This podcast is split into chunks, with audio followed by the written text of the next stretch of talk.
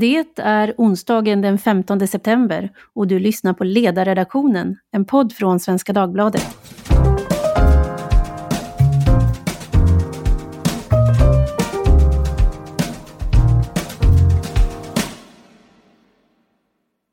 Jag heter Tove Livendal och eh, förra veckan så skrev jag ett så kallat ledarstick, en lite kortare artikel och den handlade om en kampanj som Naturskyddsföreningen driver för att få livsmedelsproducenterna att inte bara tillhandahålla vegetariska halvfabrikat utan också att de ska vara ekologiska.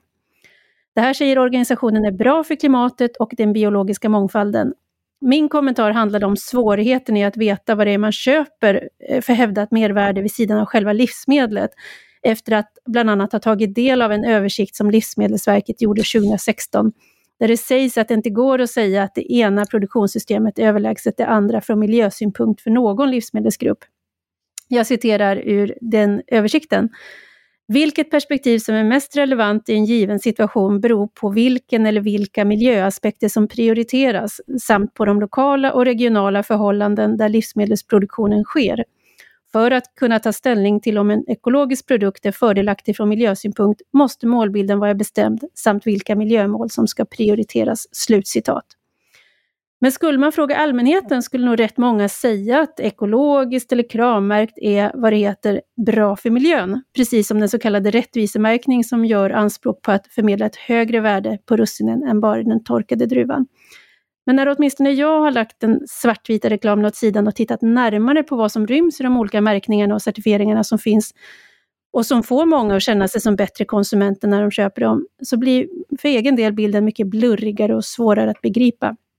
Jag har därför bjudit in två personer till podden idag som ska få hjälpa mig att sortera ut frågan om just ekologisk matproduktion och vad som egentligen går att säga eh, på vetenskaplig basis.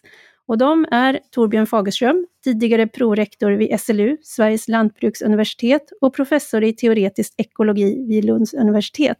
Och Jens Sundström, docent i växtfysiologi vid institutionen för växtbiologi vid SLU och samverkanslektor i bioteknik med fokus på genteknologi. Varmt välkomna till båda, båda två. Tack så mycket. Tack. Jag tänker att vi börjar från grunden eftersom jag utgår från att lyssnarna är som jag, inte experter utan nyfikna, hyggligt allmänbildade. Vad är det som skiljer ekologiskt framställda livsmedel mot andra? Jens, ska du förklara det? Ekologiska livsmedel är producerade i enlighet med certifieringsorganisationernas regelverk, det vill säga Krav då, som är ett svenskt certifieringsorganisation, har ett visst regelverk som man måste följa om man ska producera ett livsmedel enligt de ekologiska principerna. Och den här principen som de bygger på eh, eh, grundar sig i en, en syn på vad som är naturligt och vad som är onaturligt. Där det som anses vara naturligt är då tillåtet medan onaturliga eh, insatsvaror och processer och tekniker då eh, är förbjudna eller får inte användas. Så till exempel så får man använda eh, eh stallgödsel, men man får inte använda konstgödsel. Man får använda kemiska bekämpningsmedel som eh, är framställda från, djur, eller från växtriket och från mineraler, men man får inte använda syntetiska kemiska bekämpningsmedel. Så eh, eh det ekologiska, ett ekologiskt producerat livsmedel är liksom, ja, det är baserat, vad som är det är baserat på om man följer de här regelverken eller inte. Och Det som är viktigt att komma ihåg i den här sammanhangen är att de baserar det här på ett naturlighetsbegrepp och inte på en uppmätt miljönytta. Ehm, så därför så är det inte säkert så att säga att det är bättre för miljön, men det är mer naturligt. Ah, Torbjörn, vill du tillägga något? Ja, eh, alltså jag brukar alltid hävda att jag företräder ett vetenskapligt förhållningssätt när folk tror att jag företräder den ena eller andra inriktningen på jordbruk. Eh, men jag företräder ett vetenskapligt förhållningssätt och då tycker jag det är viktigt att man förstår att eh, det är fundamentalt ovetenskapligt att fastslå a priori, utan vidare undersökningar, att vissa metoder eller tekniker eller processer eller ämnen är förbjudna medan alla är tillåtna.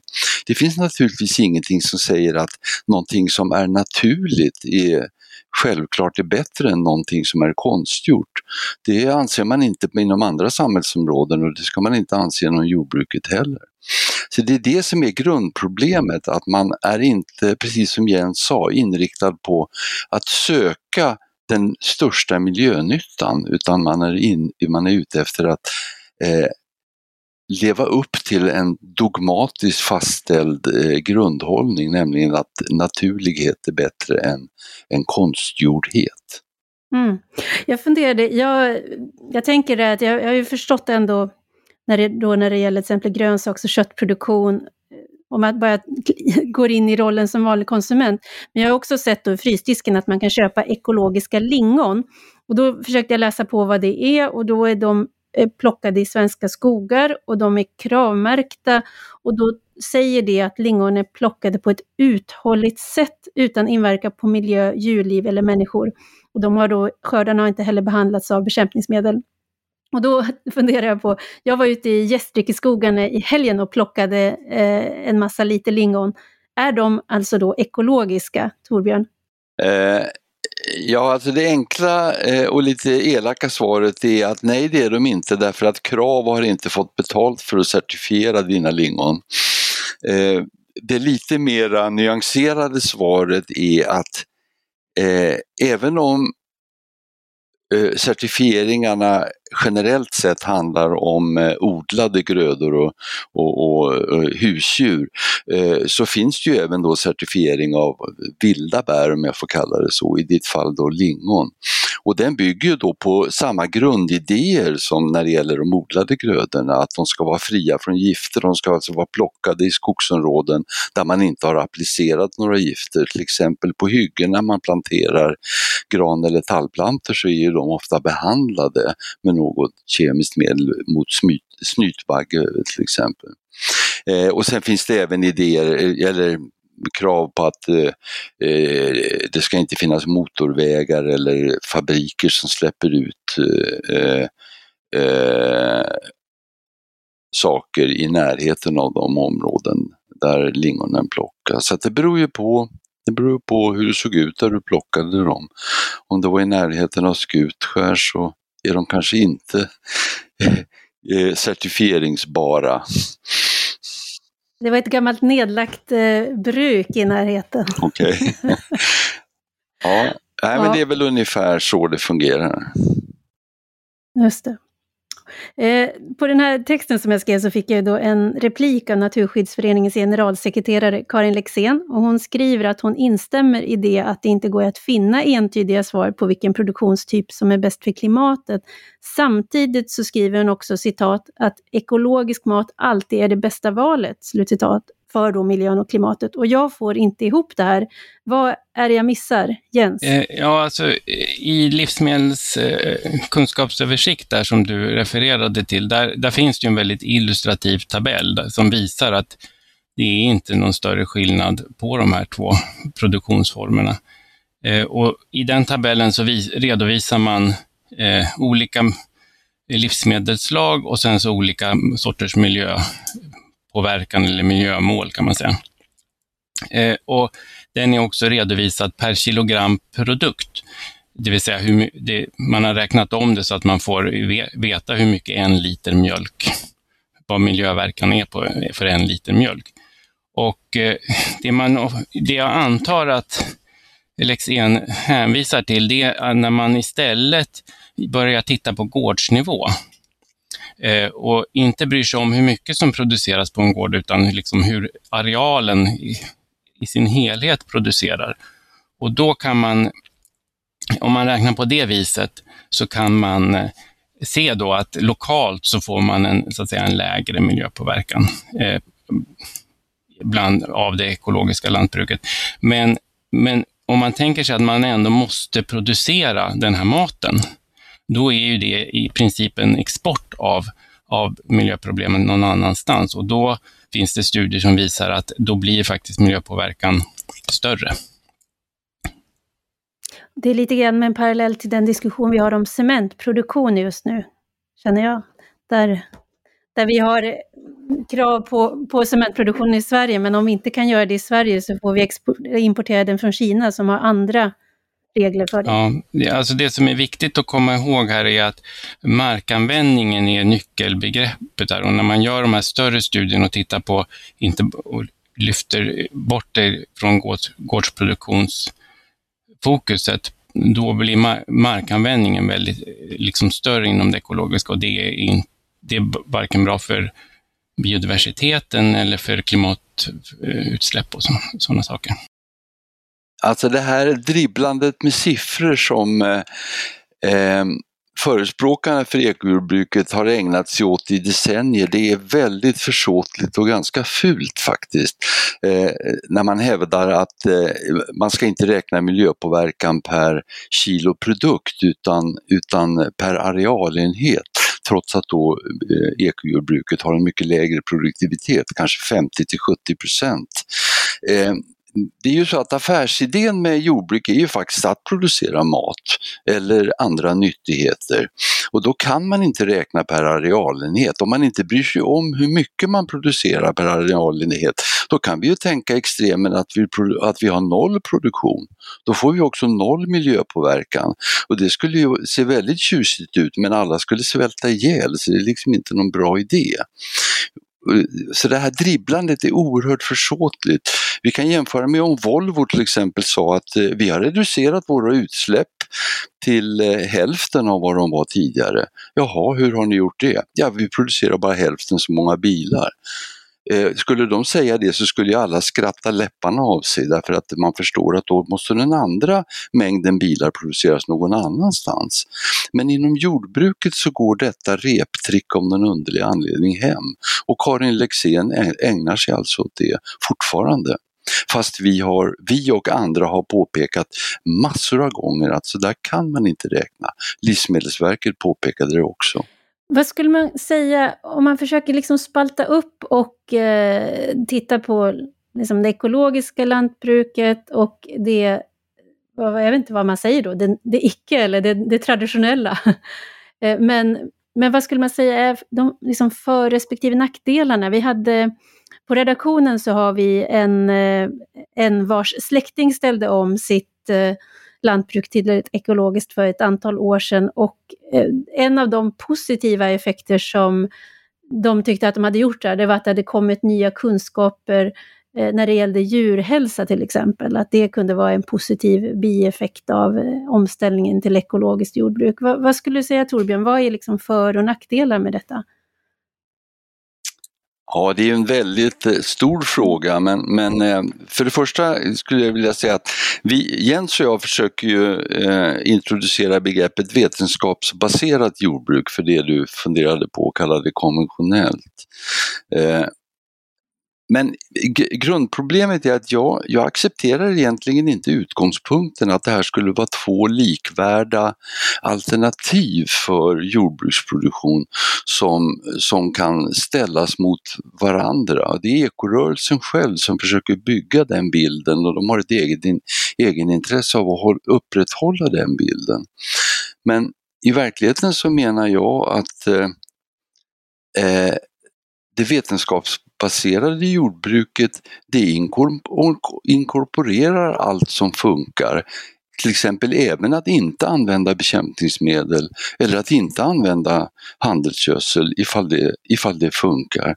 I den meningen så är ekologiskt jordbruk en delmängd av det vetenskapsbaserade.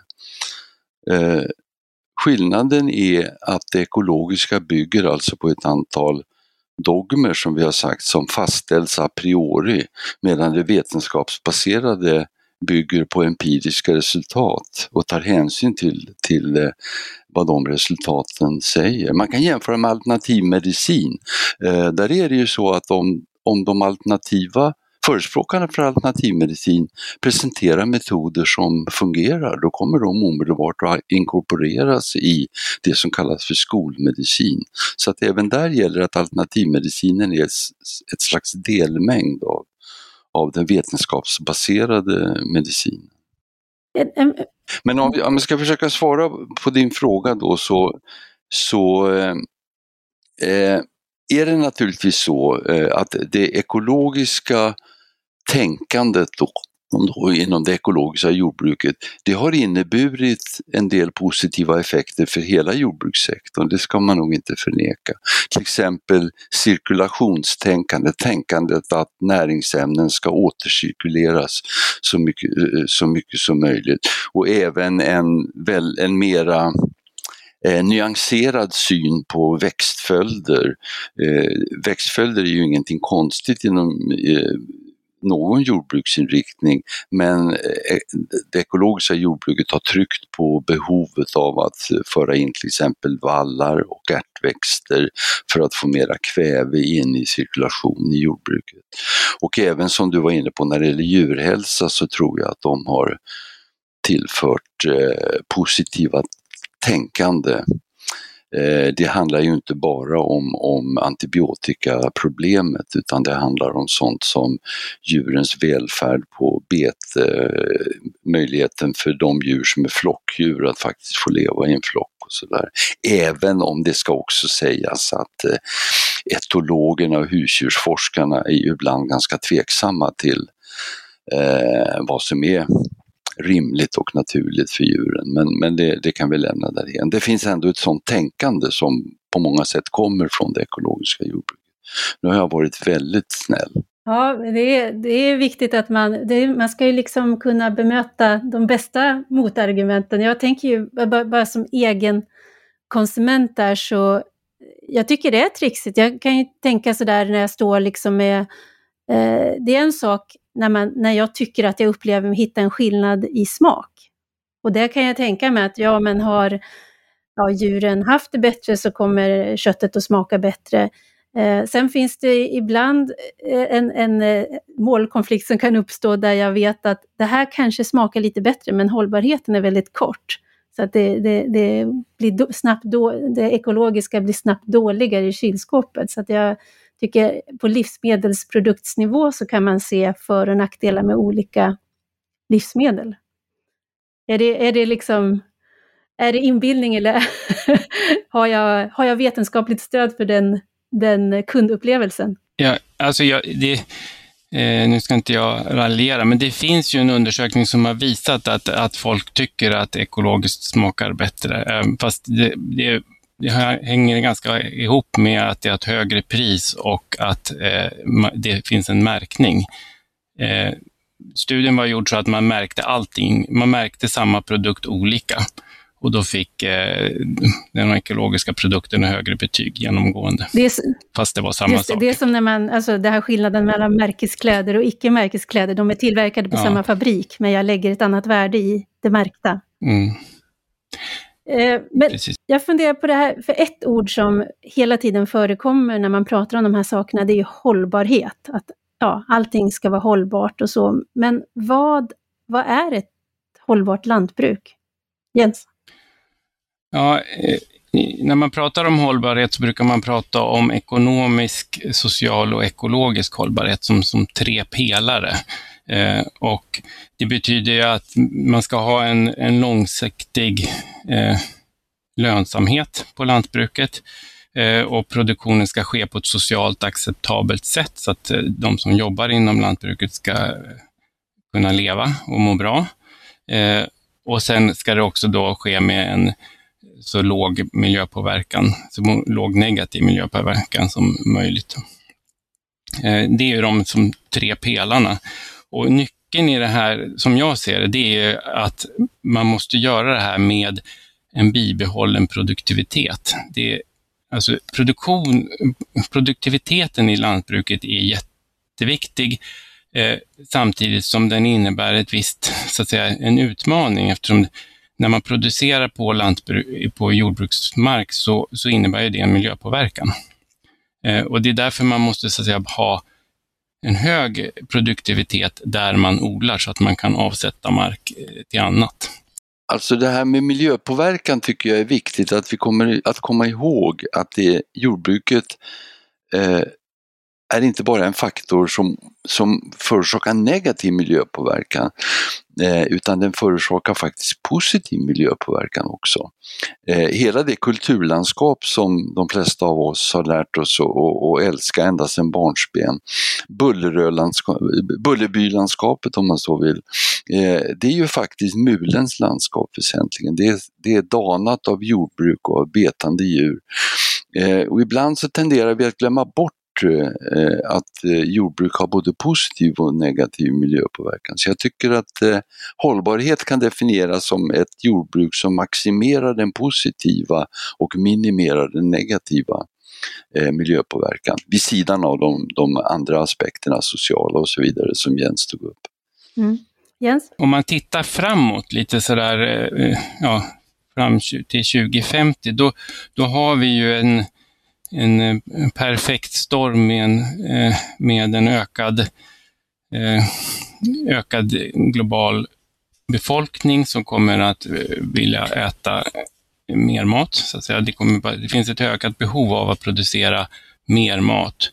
Och eh, dessutom så måste vi eh, släppa ut mindre växthusgaser och vi måste göra det på befintlig jordbruksmark.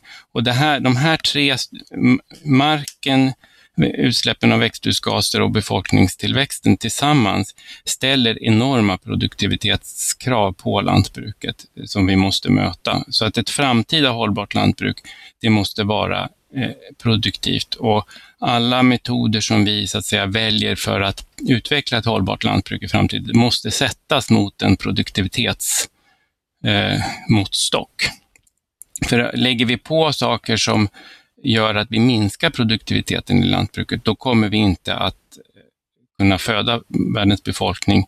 Vi kommer att inte ha någon regnskog kvar och vi kommer inte att kunna möta, liksom, minska på utsläppen av växthusgaser från lantbruket. Men det här låter ju som, eh, som man brukar kalla för en, en målkonflikt. Det finns, många, det finns många saker som vi behöver få förena och hitta en kompromiss emellan. Jag lärde mig för några år sedan när jag eh, träffade en eh, utbildare och dietist som har jobbat mycket med, med skolköken i Sverige och eh, sprungit på de här målkonflikterna som politikerna kan ställas inför och då berättade hon att det var en eh, det var politiker som hade fattat beslut om att skolmaten på sikt skulle bli 100% ekologisk. Och då så sa hon att dels blir det inget salt då i maten och sen så sa hon att om, om vi ska få i barnen näringsriktig mat då kommer vi ha råd att köpa mindre. Det blir, liksom, det blir inga färska äpplen därför att de ekologiska är så dyra. Så det blir ju målkonflikt mellan det som är skolmatens grundidé, att se till att ungarna har näring så att de fixar skolarbetet. Så att den där typen av avvägningar håller ju politikerna på med varje dag. Men jag tänker på en mer en större nivå, eh, hur ser liksom de stora målkonflikterna ut? Det som du är inne på Jens, om man tittar på världen, hur skulle liksom ja, vad händer om vi, om vi drar på med den ekologiska odlingen? Eh, vad, vad, blir det, vad, blir liksom, vad blir det med matförsörjningen i världen då? Vad säger du Torbjörn? Eh, ja, det där har man ju undersökt eh, och eh, resultaten är ju ganska brutala som, som Jens antydde här. Om vi börjar med, med eh, eh växtnäringsförsörjningen då, det, det, är ju så att växter behöver Eh, kväve, fosfor och kalium plus en del andra ämnen i mindre mängder. Och fosfor och kalium det bryts, det är mineraler som bryts. Eh, kväve ingår naturligt i ett, ett kretslopp där bland annat ärtväxter kan plocka upp eller fixera som man säger kväve ur luften och det kan sedan eh, komma betande djur och så vidare till godo. Eh, och det vi gör i jordbruket är att vi boostar genom att ge dem extra tillskott av de här näringsmedlen och därigenom kan vi öka produktiviteten. Eh, men ekojordbruket parasiterar kan man säga på det, på det vetenskapsbaserade eller det konventionella jordbruket genom att köpa in sådana saker som gödsel, kraftfoder, halm och en del andra saker från konventionellt jordbruk. Och då har man räknat ut hur stor import av växtnäringsämnen som i verkligheten sker. Och det är drygt 20 procent av kvävet, drygt 70 procent av fosforn och drygt 50 procent av kaliumet eh, som omsätts i det ekologiska jordbruket kommer i verkligheten från det konventionella jordbruket. Och detta lär oss att en omställning till 100% ekologiskt är naturvetenskapligt omöjligt. För den här importen skulle ju då inte kunna eh, manifesteras och då kan inte växterna växa i det ekologiska jordbruket. Så att 100% är naturvetenskapligt omöjligt. Men det är dessutom socialt omöjligt och här kommer verkligen en brutal siffra. Man har beräknat hur mycket hur stor mänskligheten på jorden skulle kunna vara om man slutade använda mineralgödsel helt och hållet. Och då kunde jordbruket Eh, föda 3,8 miljarder människor. Varannan människa skulle alltså ställas inför akut svält om man verkligen kunde gå över till 100% ekologiskt. Så att det är fullständigt nonsens eh, att detta skulle vara globalt möjligt.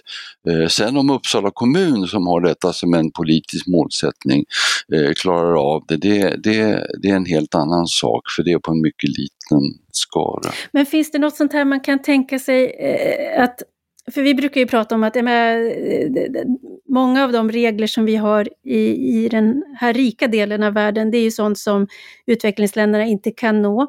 Men det, på samma sätt som det finns ett värde i att några går före och lyxkonsumerar så att det sen kan komma billigare. Eh, med, vad, vad säger, finns det en sån effekt av det ekologiska jordbruket att vi uppfinner metoder som sen kan komma andra till del? Finns det någon sån positiv trickle down effekt? Ja, man, eh, man, skulle kunna säga så här att, att eh, eh, återigen, precis som vi var inne på för en stund sedan, så kan man väl eh, eh, bjuda på att säga att det ekologiska jordbruket introducerar en del tänkande som förut har varit lite sopat under mattan kanske.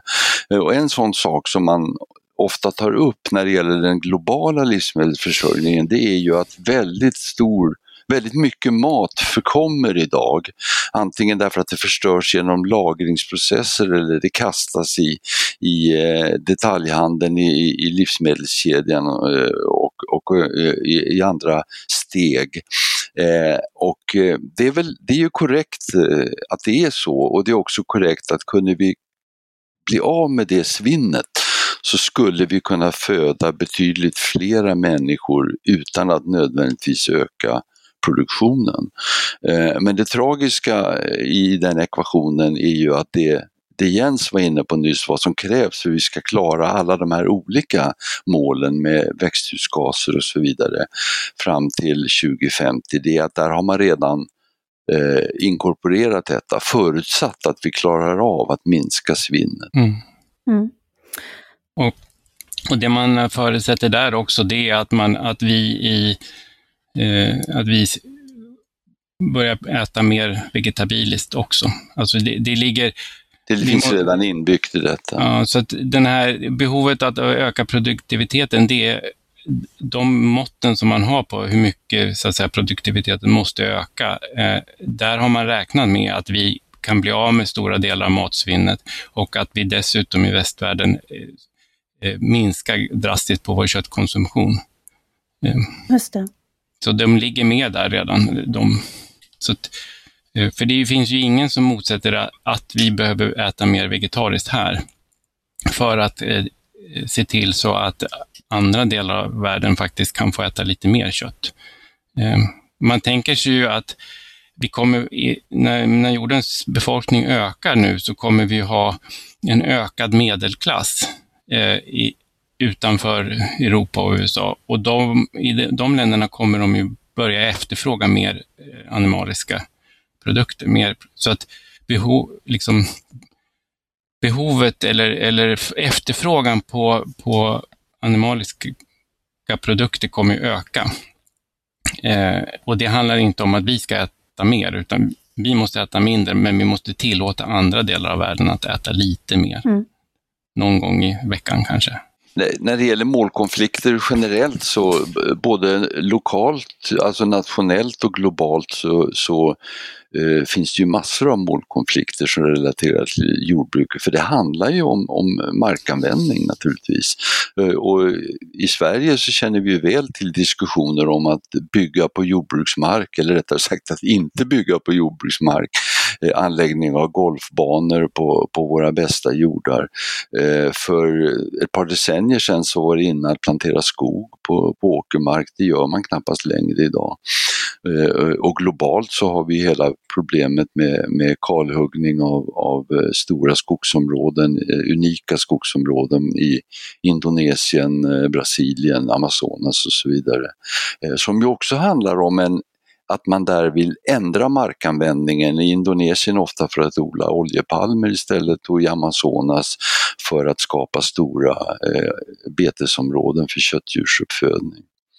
Så att det dräller av målkonflikter och, och eh, det tragiska tycker jag när det gäller det ekologiska jordbruket eh, och det vetenskapsbaserade jordbruket är att de här målkonflikterna som både har en politisk dimension förstås men också en vetenskaplig dimension, att man kan, man kan undersöka vetenskapligt hur man optimerar eh, eh, eh, eh, kompromissen mellan, mellan olika intressen, det kan man ju ofta undersöka vetenskapligt. Det faller ju bort liksom när man får det här ständiga tugget om, om eh, vad som är bra och dåligt för miljön. Eh, som, som då grundar sig på falska premisser i, i stor utsträckning. Vi, ska, vi, vi tar upp det där med tugget, för att ni skrev för några år sedan en, en mycket kritisk debattartikel på SvD Debatt och den handlade om mediernas roll när det gäller frågan om ekologisk odling och i den artikeln så presenterade ni en egen undersökning när ni hade tittat på det här. Eh, Jens, kan du berätta vad det var ni såg och vad det var ni kom fram till? Ja, eh, vi, vi, vi ställde väl två frågor kan man säga. Dels om det i artiklar då som förekom antingen i eh, Svenska Dagbladet eller i Dagens Nyheter, om det i artiklar som pratade om ekologiskt lantbruk fanns något sorts kritiskt resonemang. Eh, och i princip kan man säga att det kritiska resonemanget var om man det återspeglade det som finns, fanns i Livsmedelsverkets rapport. Eh, och sen så den andra frågan som vi eh, tittade på var vilka personer som eh, fick komma till tals.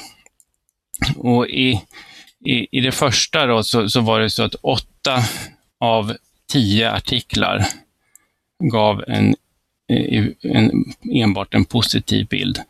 Och i tre av fyra artiklar så var det bara eh, förespråkare eller representanter för eh, det ekologiska lantbruket som fick komma till tals. Så det gav, så vi, det gav väl en ganska ensidigt positiv bild, skulle man kunna säga, vår undersökning. Sen har den här, man kan nämna också att det här, den här undersökningen har ju upprepats av eh, näringsliv, Näringslivets medieinstitut, där man tittade på radio och TV. Och de kom till i princip samma resultat som vi fick, hade. Mm. Och vad tänker ni om det? Jag tror att det återspeglar kanske den här, det, det faktiskt extremt goda rykte som certifieringsorganisationerna har där, man, där de liksom tas, det, det är sån så att säga, etablerad sanning att den här märkningen är någonting bra. Så det fråga, grundställningen är att de är liksom representerar någon sorts objektiv sanning i det här fallet. Och eh, det, det är väl också så att det är delvis en livsstilsfråga. Där, va? Och man frågasätter ju inte saker som, som så att säga, ligger i linje med den egna livsstilen. Vad säger du Torbjörn? Ja, eh, Jens sa just vad jag, vad jag egentligen hade tänkt lägga till, men det är klart att, att det här är ju en, en exempellöst framgångsrik marknadsföringskampanj eh, som det ytterst handlar om.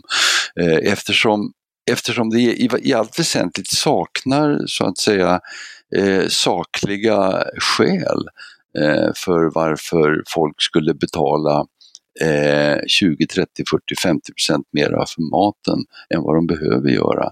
Eh, och, och, ändå så gör konsument, mängder av konsumenter det.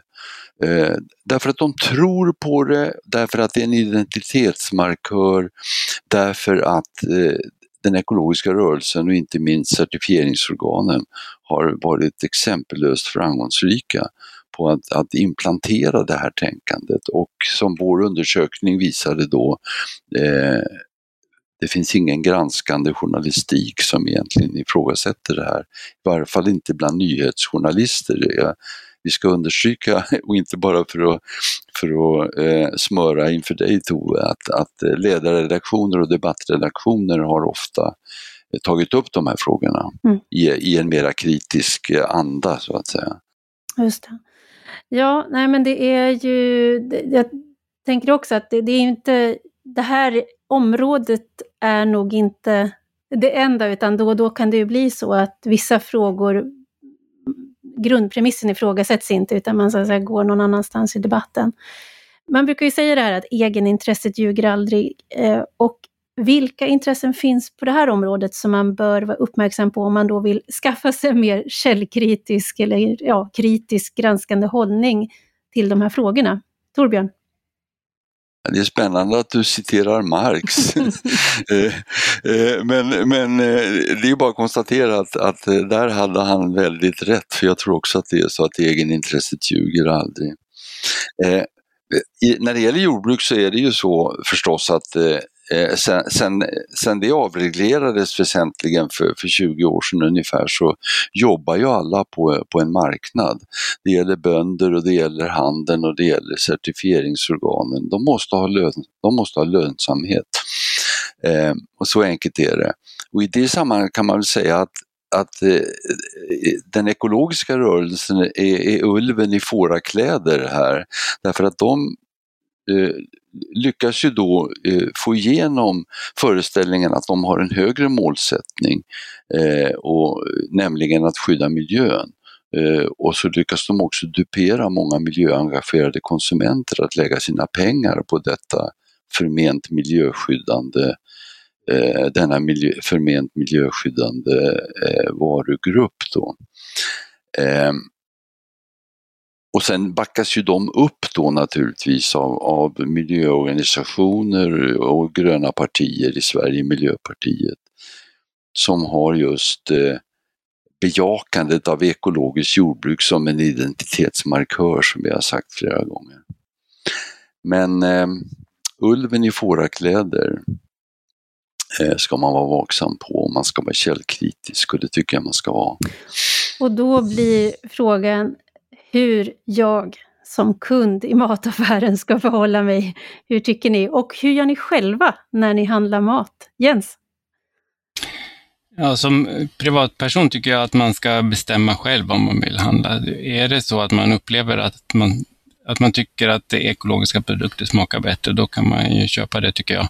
Ehm, det har jag ingen åsikt om. Själv så köp, försöker jag i möjligaste mån undvika det. Ehm, och jag försöker få min familj att inte handla ekologiskt också, även om jag inte alltid lyckas med det. Eh, men det viktiga i det här sammanhanget är ju också hur kommuner och landsting och sånt gör när man sätter upp politiska mål och där man faktiskt bestämmer om våra gemensamma skattemedel. För där kan man ju så att säga ha ett högre krav, tycker jag, som, som skattebetalare, att man ska använda, eh, ja, de pengarna ska användas på ett, ett bra sätt. Och där är ju mål som 100% ekologiskt, som vi har här i Uppsala till exempel, det är helt förkastligt tycker jag. Mm. Torbjörn, vill du tillägga något om dina inköpsvanor? Jag agerar på precis samma sätt. Jag, jag försöker så långt det går att undvika att köpa ekologiskt, men ibland lyckas man inte. En sån här krukodlad basilika och sånt där, det brukar bara finnas ekologiskt variant och då ska jag erkänna att jag orkar inte gå och tjata och klaga på affärsinnehavaren utan jag tiger, lider, köper och går hem. Vi får hoppas att den smakar bra i alla fall, den basilikan. Ja. ja, det var spännande att tala med er. Jag har lärt mig lite mer, kommer nog fortsätta med min, eh, min, min, min blandkonsumtion jag vet inte då om jag vågar ta del av den där undersökningen som kanske visar att det inte skulle klara ett blindtest, den här upplevda smakskillnaden. Men eh, Jag ska säga att jag köper faktiskt ekologiskt kött och det är för att jag, jag vet att de som sköter om djuren gör det på ett bra sätt och det skulle de nog göra oavsett hur det jordbruket såg ut. Mm. Man kan ju säga så här att alltså, en fördel med det ekologiska lantbruket det är ju att det ger ju en bra lönsamhet för lantbrukarna och det är ju positivt. Ja, och det kommer då i så fall kanske att bidra till att vi får fortsätta ha de där öppna landskapen som mm. Torbjörn talade om. Och det är ett stort värde mm. för mig. Nåväl, eh, eh, jag ska tacka er så mycket, Torbjörn Fagerström, professor i teoretisk ekologi och Jens Sundström, docent i växtfysiologi, för att ni ville medverka i podden idag. Tack så mycket. Och eh, stort tack till er som har lyssnat. Har ni frågor eller tips eller invändningar? Vi har ju faktiskt eh, apostroferat eh, personer här idag som inte haft möjlighet att, att eh, ge genmäle, så får ni höra av er till ledarsidan svd.se. Producent idag är Jesper Sandström. Tack och på återhörande.